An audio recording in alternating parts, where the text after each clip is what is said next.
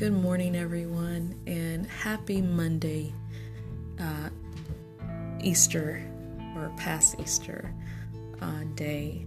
Today I'm just going to read a poem. Um, we won't do Bible study because I sent out the um, lesson, I guess you could say, or message on yesterday, on Sunday.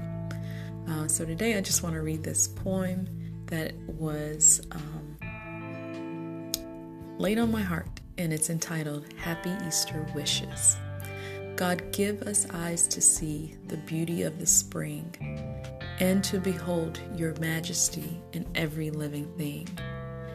And may we see in lacy leaves, in every budding flower, the hand that rules the universe with gentleness and power. And may this Easter grandeur that spring lavishly awaken faded flowers of faith, lulling dormant in our hearts. And give us ears to hear, dear God, the springtime song of birds, with messages more meaningful than man's often empty words, telling harried human beings who are lost in dark despair, be like us and do not worry, for God has you in his care. And this was beautifully written. It was by Helen Steiner Rice. So I hope that you all enjoyed this poem. And, oh, I saw one more.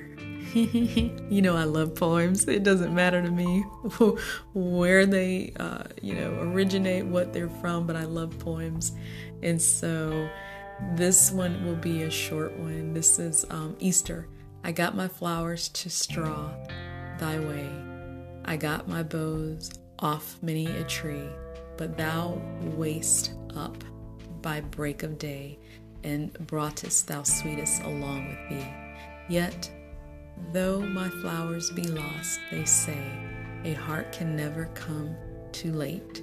Teach it to sing thy praise this day, and then this day my life shall date. This was George Herbert, fifteen ninety-three through sixteen thirty-two. All right. God bless you guys. Have a wonderful, wonderful week.